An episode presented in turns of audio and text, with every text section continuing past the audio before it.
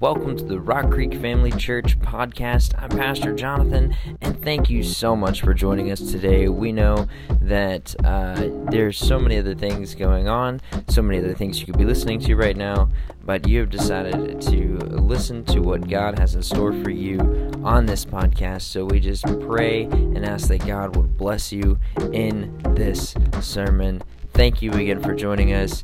Don't forget, you are part of the Rock Creek Family Church family. I will expound a little on just on what I feel in my spirit, what God is doing in the world right now. And of course, we see right now that revival is here. Revival is here. I mean, for some of you who've been praying for revival for a while, you ought to be excited. You ought to be excited. Revival is here.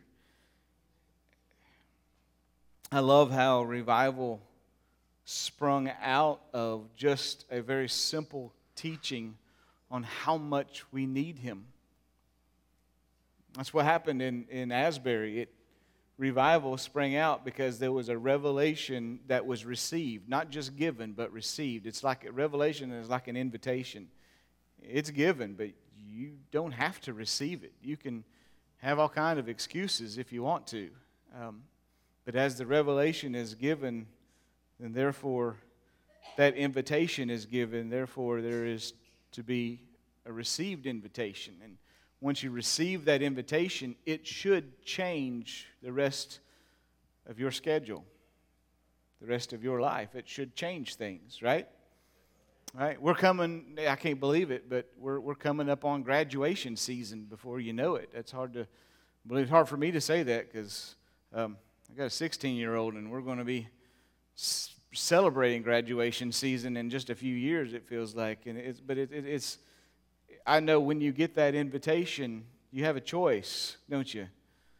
And a lot of us are like, "Well, we're too busy. We're going to skip out on that one."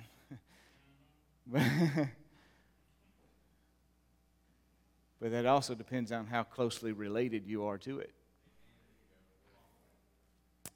And when you're closely related enough, you'll arrange your schedule to meet it.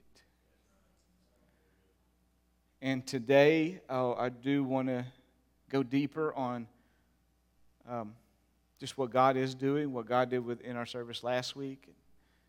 Me taking that before the Lord and just saying, "All right, God, what you know, what what are you doing? What's going on in, in the spiritual world?" Because there's a whole lot going on in the spirit world right now. Oh, it would blow your mind if you could just get a glimpse of what's going on in the spirit world. It would absolutely blow your mind if you could get a half a second glimpse. There's so much going on in that. And last week we uh, we'd seen some grave clothes come off. We really did. I had two or three people contact me throughout the, the rest of the week and just say, God, God did something in my life God healed me or God did something that I've been struggling with and God broke those chains off of that. A 23 year old um, young lady we were praying for who had a brain tumor. She came through surgery better than the doctors expected. Uh, for those of you that were at Courts of Faith, you prayed for her. And uh, she came through so well that she was telling her mom all of the stuff that her mom was supposed to remember that the doctor said before the surgery. God is doing some, and, and, God, just get ready for that, for God to continue to do things that will be absolutely, beyond the shadow of a doubt, no way for anybody else to take credit but God doing it. God's going to make that known. Um, he's going to make himself obvious in those ways. Now, I'd love to be able to tell you that that means every single soul out there is going to then turn and repent and come and follow him. But now, will there be a reviving out of that? Absolutely. Will there be revival out of that? Absolutely. Will there be a, a stirring up? Absolutely. Will that be an ushering in of a, of a great, great thing that God is doing? Absolutely. But unfortunately, if Jesus himself in bodily form couldn't get everybody on board. The unfortunate thing is this is there will be some that will miss it. So today I want to make sure we're not one of the some. It's my burden to bear, and I've, I've carried it all week long. I've carried it ever since last Sunday night. I've carried this, this burden all week long. And, and I pray, God, you, you just make room for this if this is what you want given today. Um, it is my burden to bear that we not be one of the some, that we not be so devoted to our debt that we can't see the one who is willing to set us free. Matthew chapter 22 is where we're going to be, and uh, let me can set it up for just one more minute. Maybe you can go ahead and turn in your Bibles there, Matthew chapter 22. Um, so, as I was praying and asking God, well, first of all, it was just a big thank you to the Lord for what you're doing, not just here, but man, everywhere. It's so amazing. We've been praying, I've been praying with a group of, of spiritual leaders for probably two years, and we've been praying this exact thing. And our prayer has been this God, you do, you set us up to see you do something only you could do. You hear what I'm saying? And that's why it feels like the church has been in a pinch and in a bind for the last couple of years, just in general, in broad. And it's because God has allowed us to get to the point where we see all we have is just a few loaves and a few fish and a hunger to stay with Him until He moves. Amen. You're looking at a lad generation right now. That you, that's what's going on in this world right now. It's a lad generation. What do you mean by a lad generation? I mean, I mean there, there's a group of hungry people. There's a group of hungry people, and there's one that says, "I don't have much." But if you, Lord, want to feed a multitude with it, then Lord, take what I have. Here, here it is. And that's, if you remember that miracle, uh, the fish and chips miracle, right? Long John Silver's miracle. if you remember that, it all started with a group of people so hungry to, and desperate to stay with him that they stayed all day long and didn't eat a thing. We get a little grouchy if preacher goes to 12:15, right? Hurry up, I'm getting hungry. Um, all day long they sat in a in a desert saying, "We want you. We hunger for you more than we hunger for anything else." And Jesus moved with compassion on them at a time in which he had actually set up for himself to get away from everybody. Isn't it amazing how he sees and puts your a compassion for you even over some of his desires at that time, right? And he looks to his disciples and he said, We got to feed these people. And the disciples looked and said, You forget, we broke. I expected a couple broke people to say amen. you forget, Jesus, we broke. And even if we did have the money, there's Walmart is too far away. By the time I got there and came back and we cooked it up and made it ready, it'd be too late. And Jesus says, You don't understand. I can't send them out back out into the world on an empty stomach. They've hung with me. That's a prophetic word for some of you who, who's, who's been hanging on, even though you've been hungry. Even though you feel like you've been starving and not having what you feel like you needed in the flesh, God is here to tell you He sees. In fact, somebody who you've been sacrificing and no one else really knew it, God wanted me to tell you today, I see. I see it. I've seen every little sacrifice. I see it, and it's not going to go to waste. I'm going to feed you. I'm going to feed you. Somebody who's been sacrificing, other people have no idea the cost.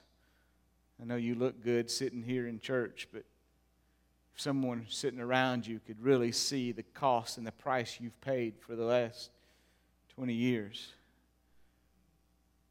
you'd look different than what you really look like. And God says, I see. I see your sacrifice. I know it. And I'm going to feed you. You've given to me. Now get ready. I'm going to give to you. And there was a lad that said, Hey, here, it's all I got. And there's a lad generation that says, It's all that I have. It don't seem like much, but here it is, Lord. And God's going to take it and He's going to bless it and He's going to break it and He's going to multiply it and He's going to keep handing it out.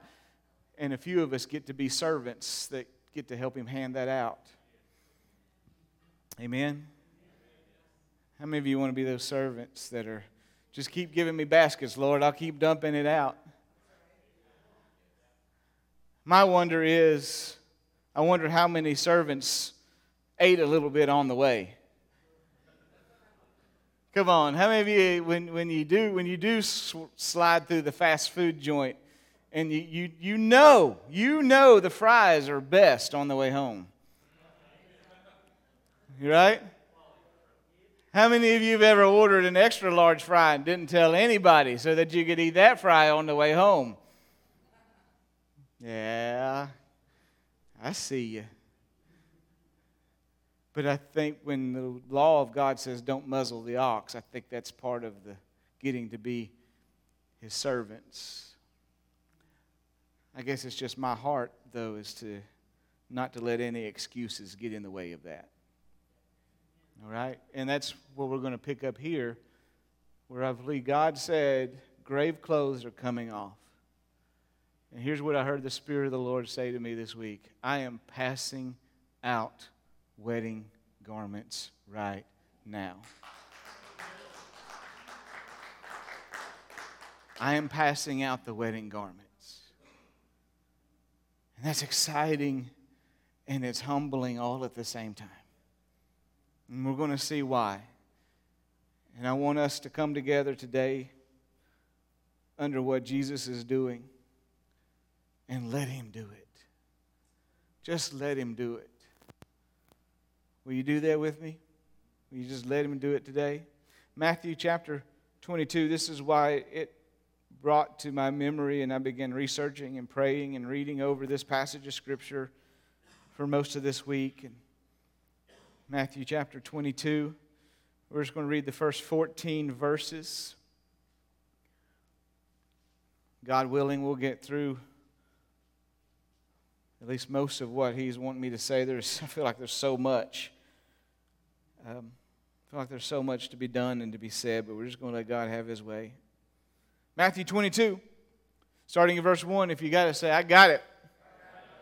Good, there you go. We got it up on the screen. Thank you.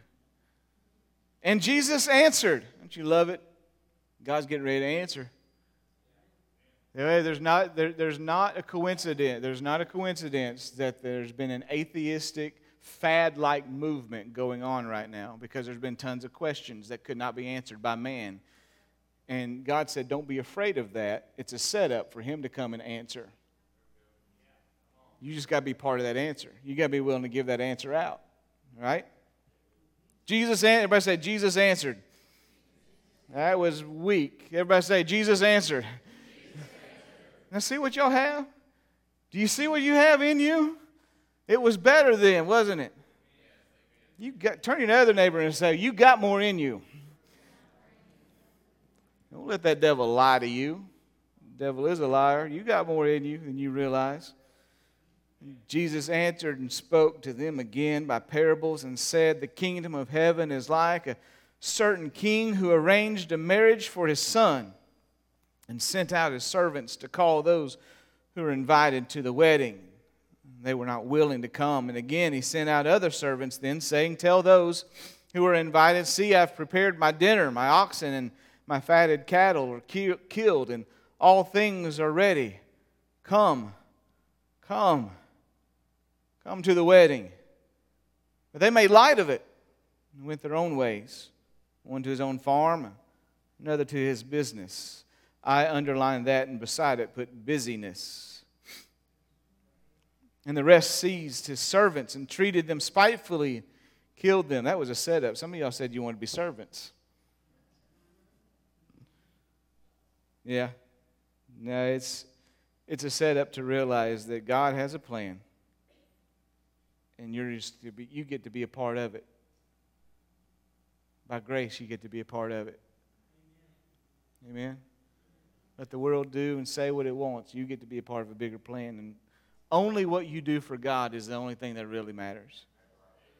It really, and I, I, trust me, I know. I, we we got a, we have electric bill at home too, and I've always worked more than more than one job ever since I can remember. I've always had more than one job. Pastoring was always just just part of it. I've always been busy doing other things. I get it. I get it. But we got to make sure that we keep the main thing the main thing. Every day you get up, you realize why you do what you do. Because only what you do for God is the only thing that's going to matter. It's the only thing that's going to matter. Right? And the rest seized the servants, back to verse 6, and treated them spitefully and killed them, verse 7. But when the king heard about it, he was furious. That's right, my daddy getting mad. And he sent out his armies and destroyed those who thought they had it all figured out, and burned up their city. Then he said to his servants, The wedding is ready, but those who are invited were not worthy. Therefore, now go into the highways, as many as you can find, invite them to the wedding. So those servants went out into the highways and gathered together all whom they found, both bad and good. And the wedding hall was filled with guests. But when the came in, when the king came in to see the guests, he saw that there was a man there who didn't have on his wedding garment. So he said to him, Friend, how'd you get in here without the wedding garment? The man was speechless. And the king said to the servants, Bind him hand and foot, and take him away and cast him into outer darkness, where there will be weeping and gnashing of teeth. And I'm going to end on a verse that's kind of hard for us to chew on, but I'm going to help us chew on it today. For there, for many are called, but few are chosen. Father, we need you. We need you. In an hour, and a time, and a day, in a season like this in which you are moving, you're moving because we need you. You're moving because this is your appointed time. This is the time in which you have preordained to begin moving upon the hungry tongues and mouths and hearts and minds of upon young lads who are just willing to give you whatever it is they have. You're moving. Father, I pray today we not let any excuses get in the way of being a part of that. I pray today, Lord God, we be about your business. Spirit of the living God, speak, for your servants will listen. And the Spirit and the bride say, Come. If you love him, say amen. Jesus answered. I'm going to try to get through this as quickly as I possibly can. Jesus answered. Jesus answered and spoke and began talking more into a parable. And Jesus, we know how many times you remember reading about Jesus doing that over and over. Jesus did this here um, with the fourth, really, kind of parable. It's three parables, and then he began this with this answer. The answer that he's answering to the question is a question given by the, the chief priests. The chief priests, the Sanhedrin, those who thought they were in control of their world were giving Jesus the, the, these questions to see if he could answer them, and how he answered them would depend on if they would believe in him and not. Be very careful with that. Be very careful with trying to put God in a box. God's not interested in fitting in your box. God is absolutely not interested in fitting in your box. That deserved a standing ovation and a jump up and down and praise. God is not interested in fitting into your box. There you go. He really isn't. Uh, uh, now, don't get me wrong. I understand He's given us a word, and we know we know that He He operates by the way He has given us in His word, and but I also know that a lot of times we take man's interpretation and we begin to box him up in a way. We got to be very careful of that. Even in my own self. Now, I'm not saying this denominationally or, or religiously. I'm saying even in my own life. I think I know how God can move based on how I've seen him move in the past.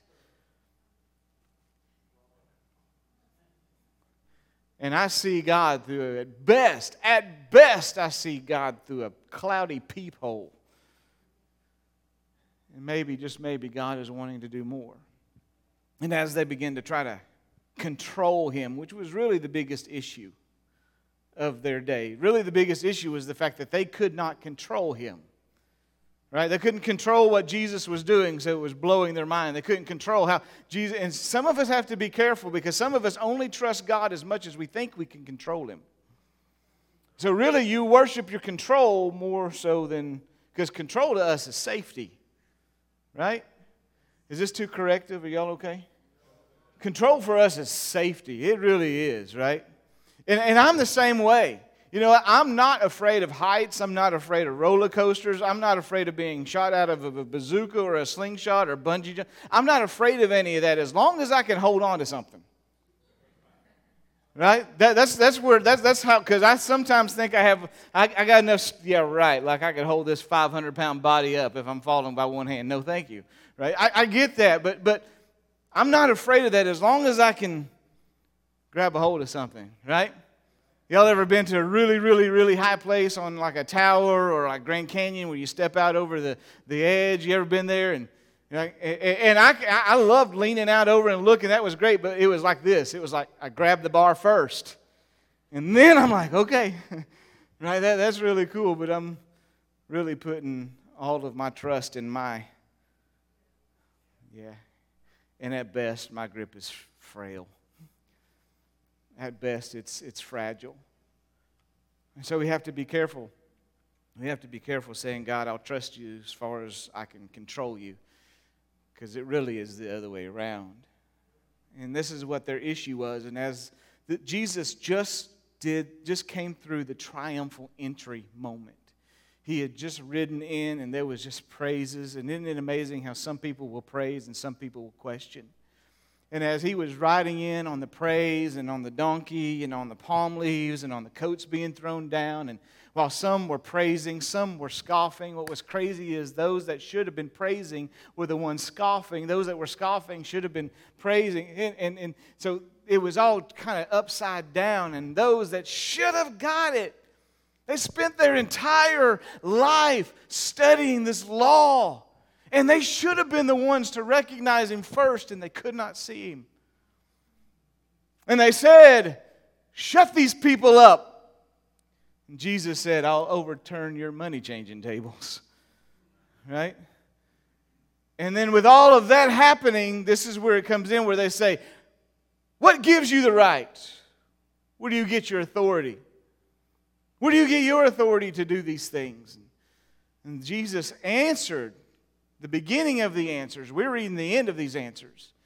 The beginning of these answers, he begins to answer, actually, Matthew 21, and he says, Where did John get his authority to baptize?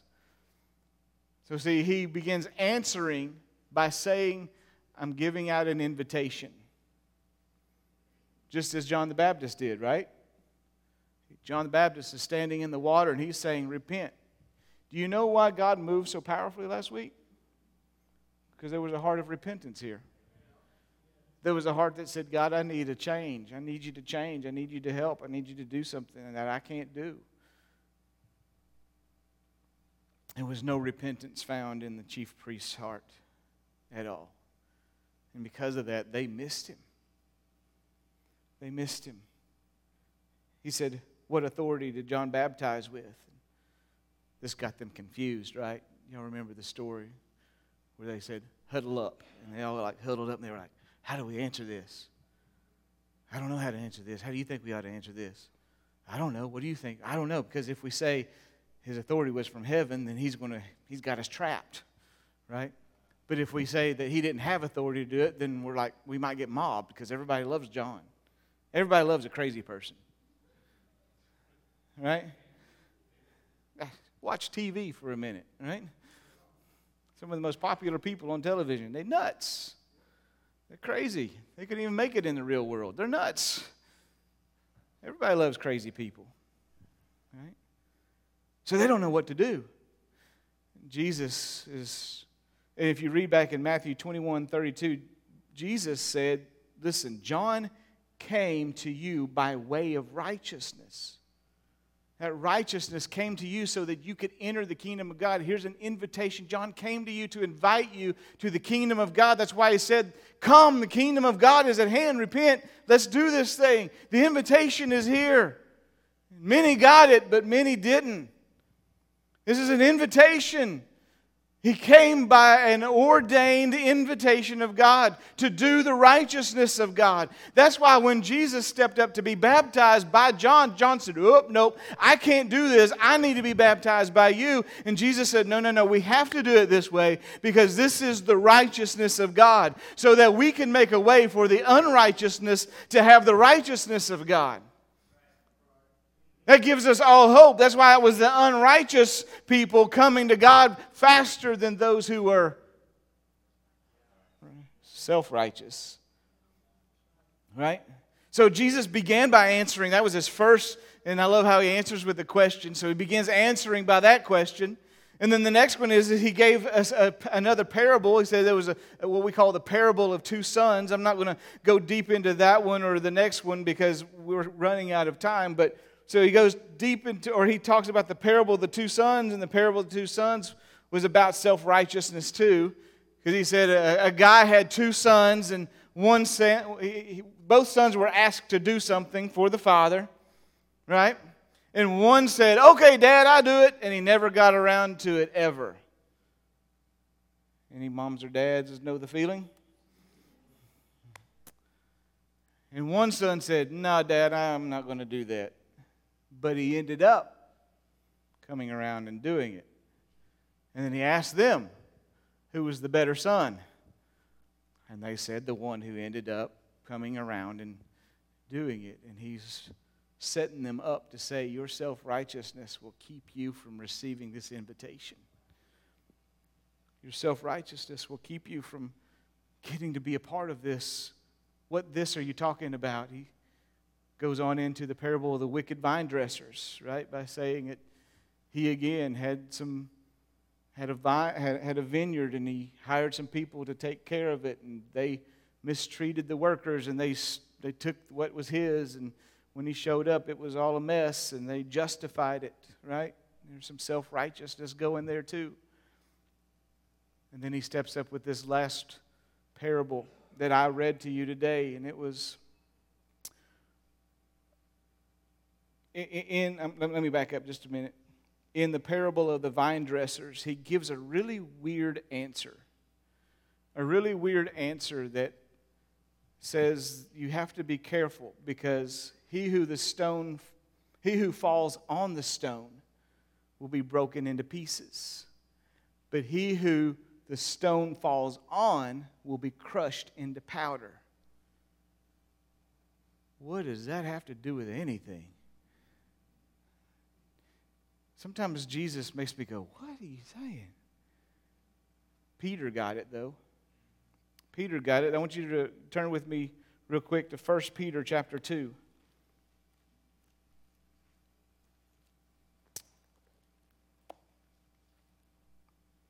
First Peter chapter 2, we're going to start reading at verse 1.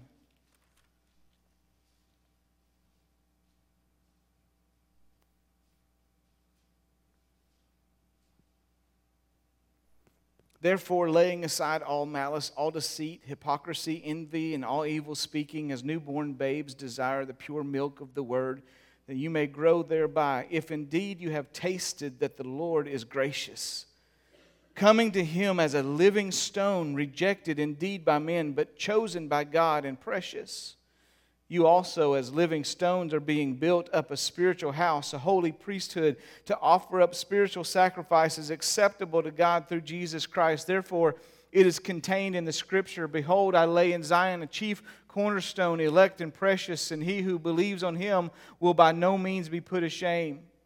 But therefore, to you who believe, he is precious, but to those who are disobedient, the stone which the builders rejected has become the chief cornerstone. He's quoting Jesus, which Jesus was quoting both Psalm and in the book of Isaiah in that vine dresser parable. And he says he becomes a stone of stumbling, a rock of offense. They stumble, being disobedient to the word to which they also are um, appointed.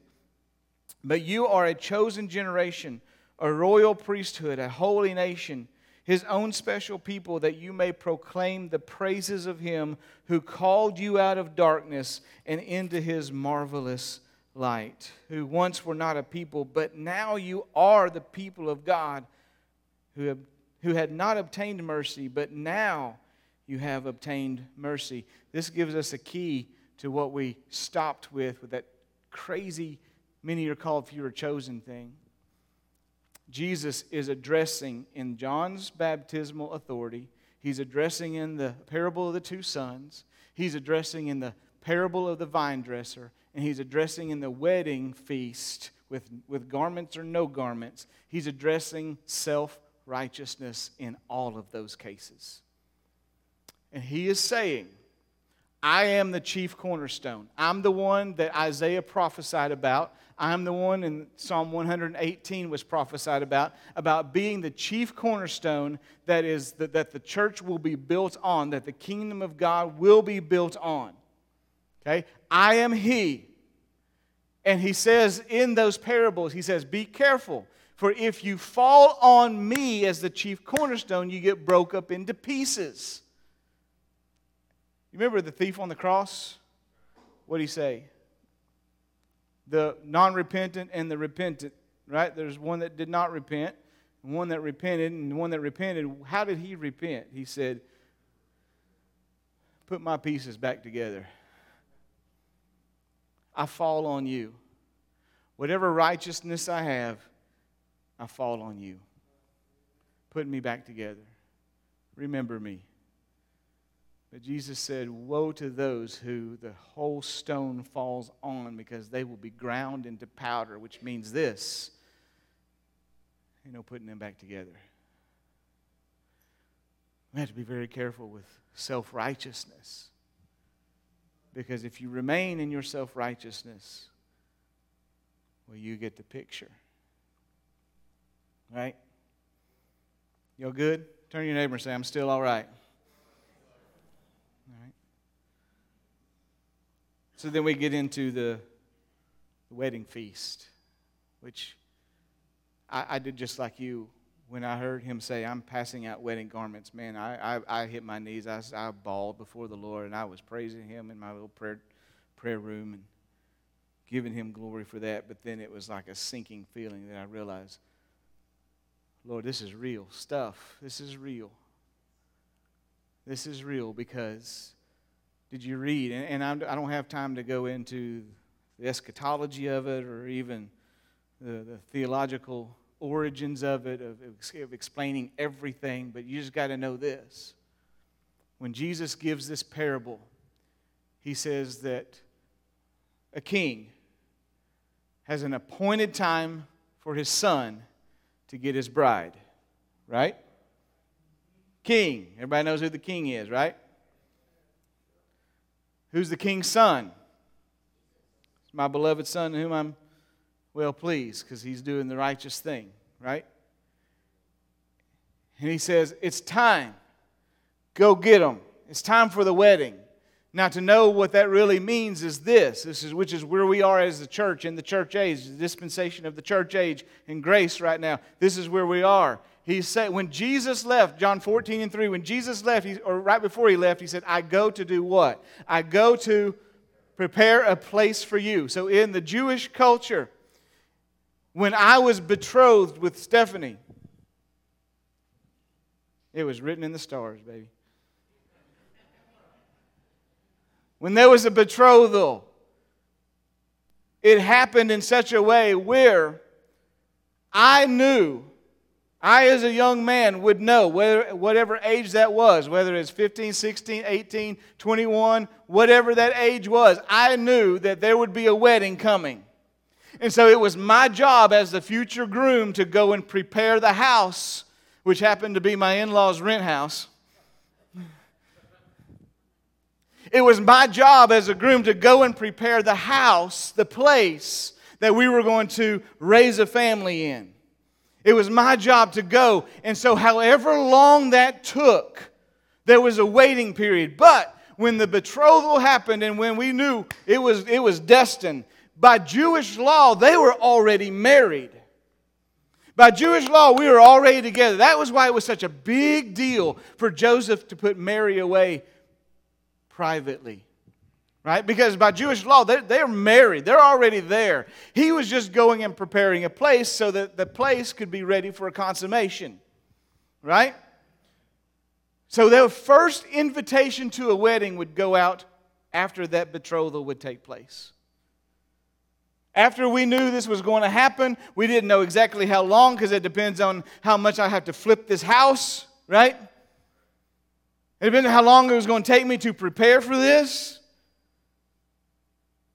So, since we didn't know exactly how long that would be, we would give out a first invitation. Say, hey, everybody, get ready that at some point in time in the near future, you're going to get another invitation for a, for a wedding. And weddings were huge for them, they, they all week long.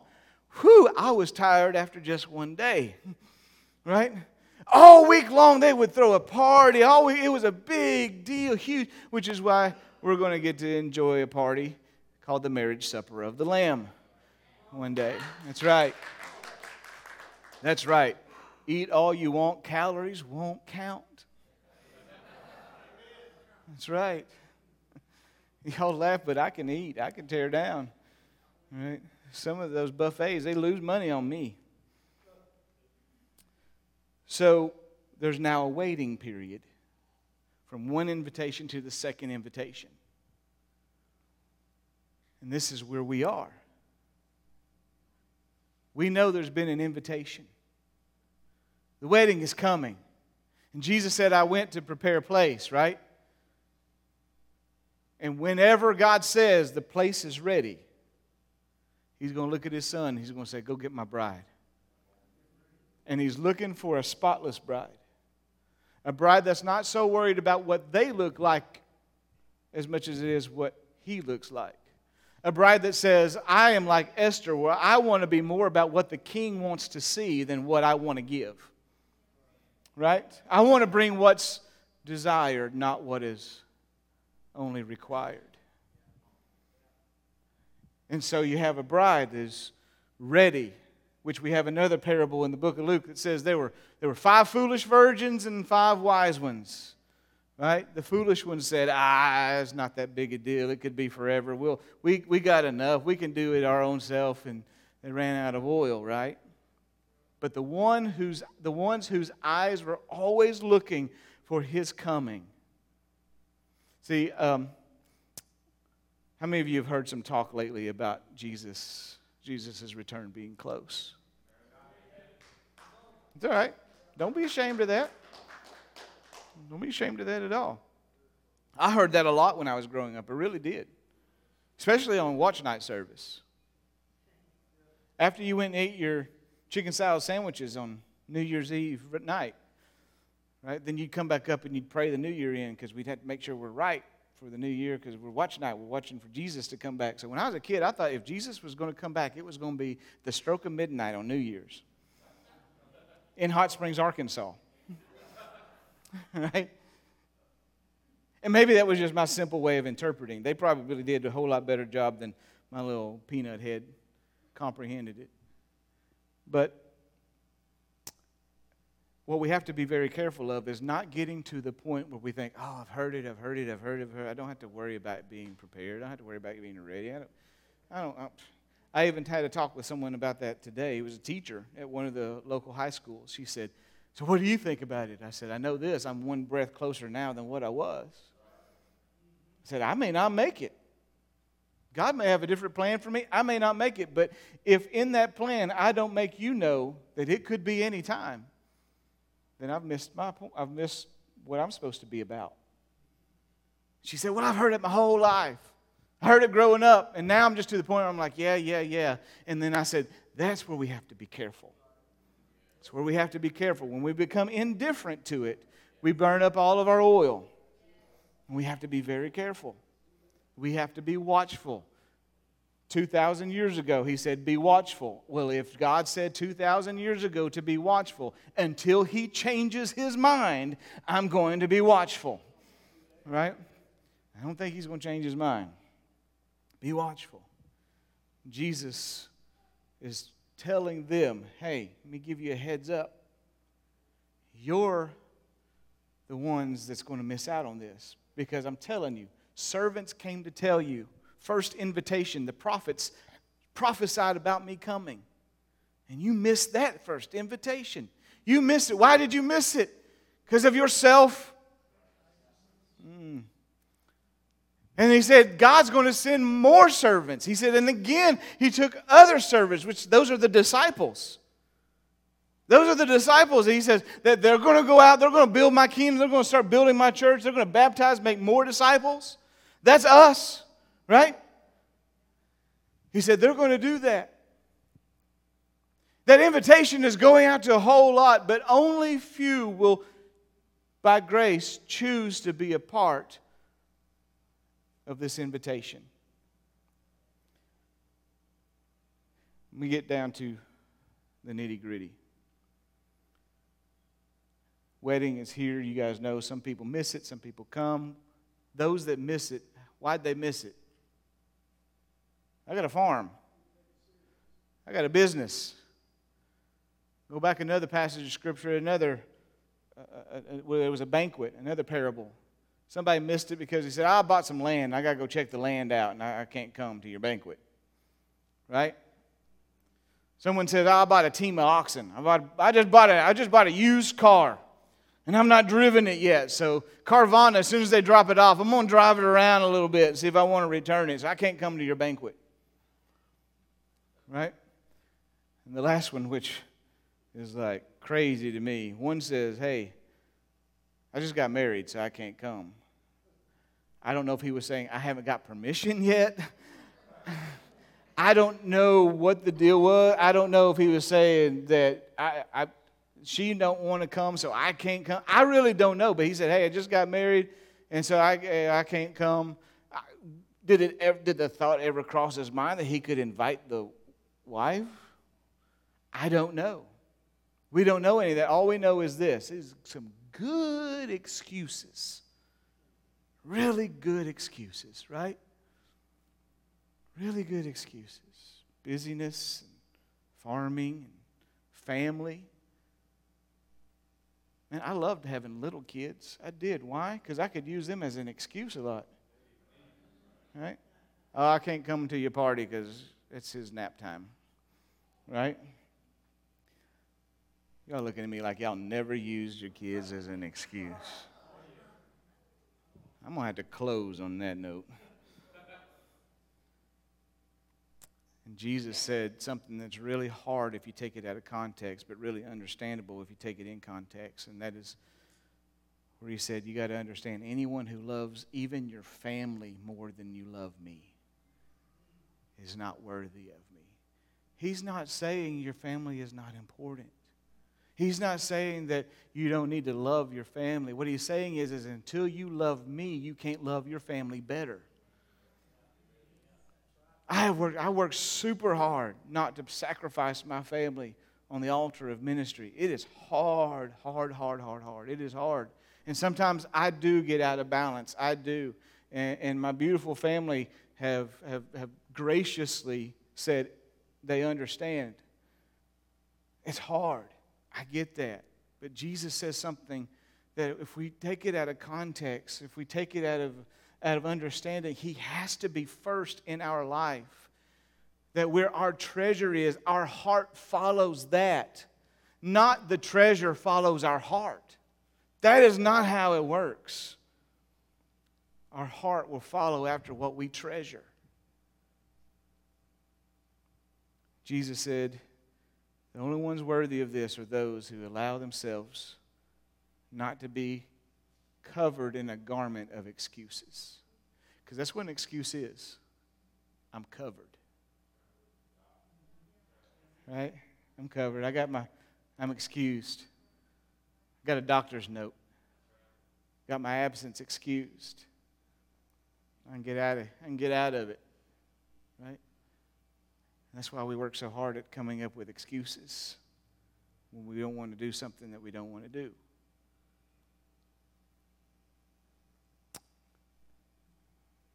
What I'm going to wrap up with is a question. What have you covered yourself with? What's the, what's the one thing keeping you from getting closer to God right now? What's the one thing that you've allowed to cover you that's not God or not of God? What's the one thing that you've said, oh, I would love God a little more if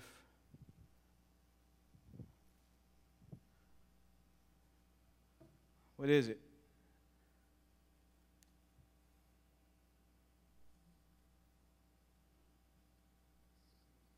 What's the one thing that you've said, I, will I'll serve God better when?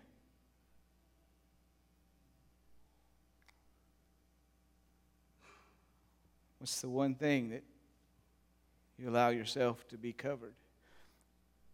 The big deal with the gentleman not having the wedding garment, it was big he didn't have it. We get that. We know that the king gave this garment out to everyone who came. A wedding garment in that day was really only given out by those of the upper echelon. That didn't happen in the, the, the, the poor communities. But in the big communities, when, when a king had a wedding for his son, he would make sure he had enough wedding garments, which was why the, why the RSVP was so important. He'd make sure he had enough wedding garments set aside to cover everybody that walked in so that we could all be in unity. Right? It was to mimic the grave clothes. They didn't look a whole lot different. They were not ornate, they were not ordained, they were just simple white tunics for the most part.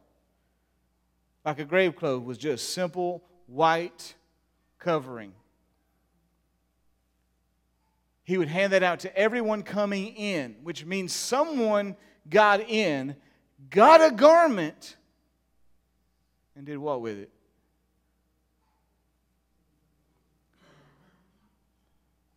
The easy application is that he thought he could earn his way there. He was good enough in his own self righteousness. But the question is this what kept him from saying, I'm sorry? You're right.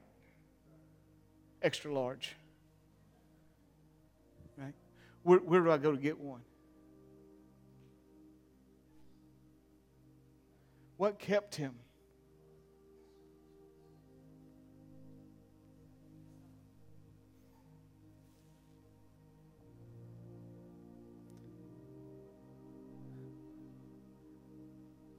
What has to die?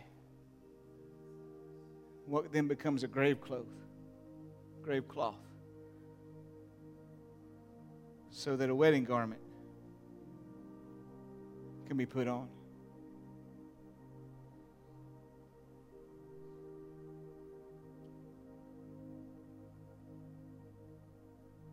Oh, I'd serve God more, but I just have this one thing that,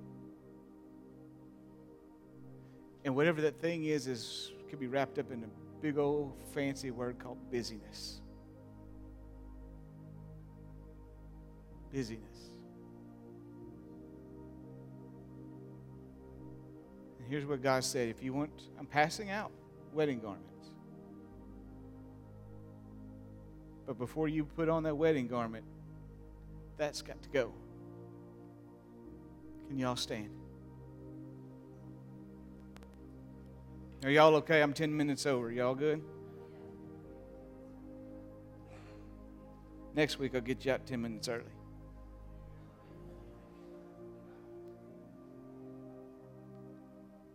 I have a burden. I have a burden that's messed me up all week long. It really has. So when I get messed up, y'all get messed up.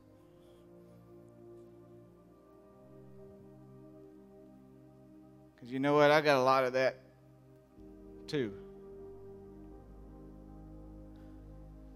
I got a lot of things that I'd say can get in the way. God does not want you getting that close. You understand how close he was?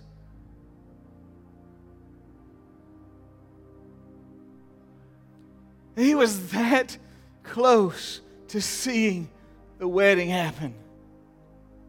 He was that close to getting to celebrate. He was, he was a garment away from getting to celebrate for all eternity.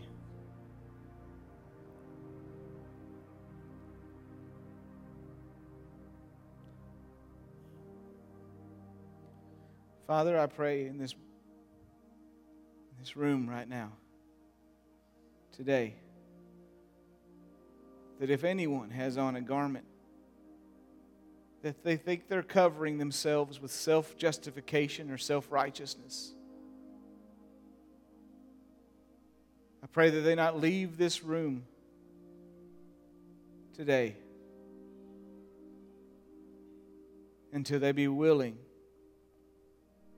to lay that garment down and to take upon your righteousness. Father, if there's anyone in the sound of my voice that have not given fully everything to you,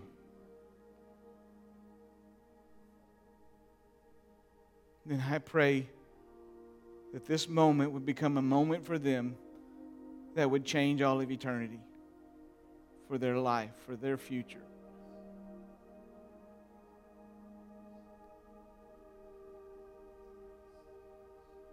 Father, I pray that if there's anyone in this room that is more occupied with self than they are with you, then I pray today we lay it down.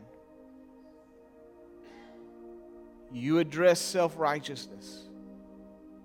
You address that we can't control you. We address that this is on your appointed time for your appointed reasons. You address that we get to be a tiny part of it by your grace. By faith in your grace are we saved. Lest we should boast that it's not about our works of self righteousness it's not about what we thought would keep us excused. It's about being covered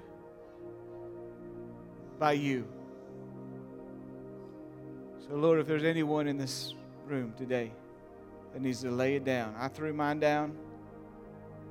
If there's anyone else that needs to throw theirs down, Lord, let it now be the time. If that's you, and do it. Do it. Do it. Do it. Do it. Do it right now.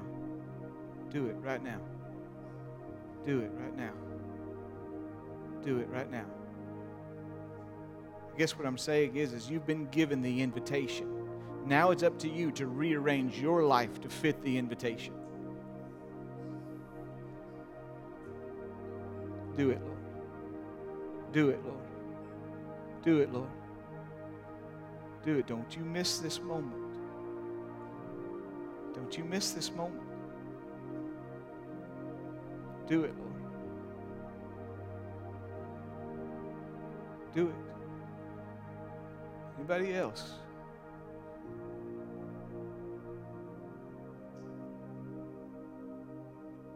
Do it, Jesus.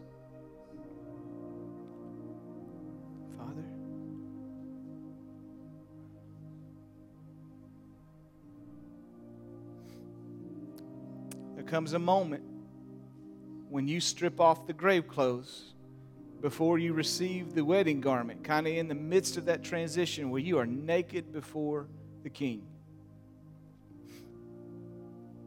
That's why Jesus was crucified naked. To take your place in that moment so that his righteousness would become yours and you could become the righteousness of God.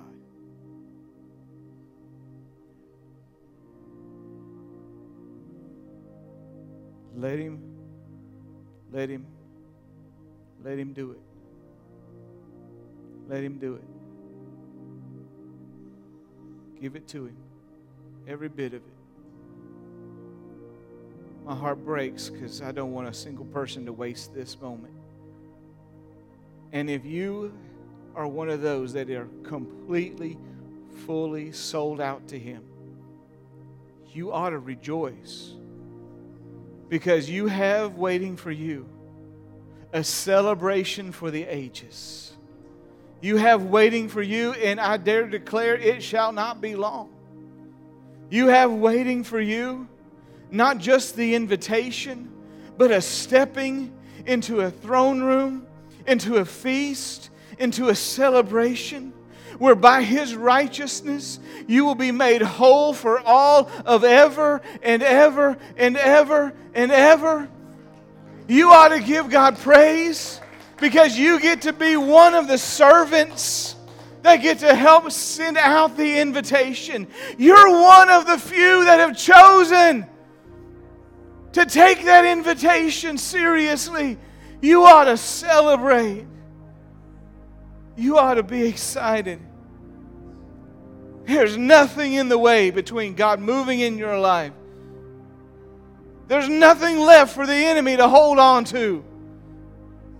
You'll be so used up by God, Satan will have absolutely nothing to hold on to when you die or you move on. You ought to be you ought to be looking up right now. That ought to change the way you act and react from this moment forward. And if you if you're still wrestling with self, I pray that you don't ever stop wrestling with that self until you lay it down. And I know this was a corrective word today, and I appreciate you hanging with me through it. And last week, I know, was a God breathing kind of voice of God. Today was a, was a teaching kind of word of God. It begins with understanding this the fear of the Lord is the beginning of all wisdom. So if you don't respect Him and revere Him enough to lay all of yourself down today, you've missed the point. So today, as we lay ourselves down, I pray for a spirit of resurrection to rest upon your church. And I pray it in the mighty name of Jesus. And if you love him, say amen. Amen. Let's give the Lord a hand of praise.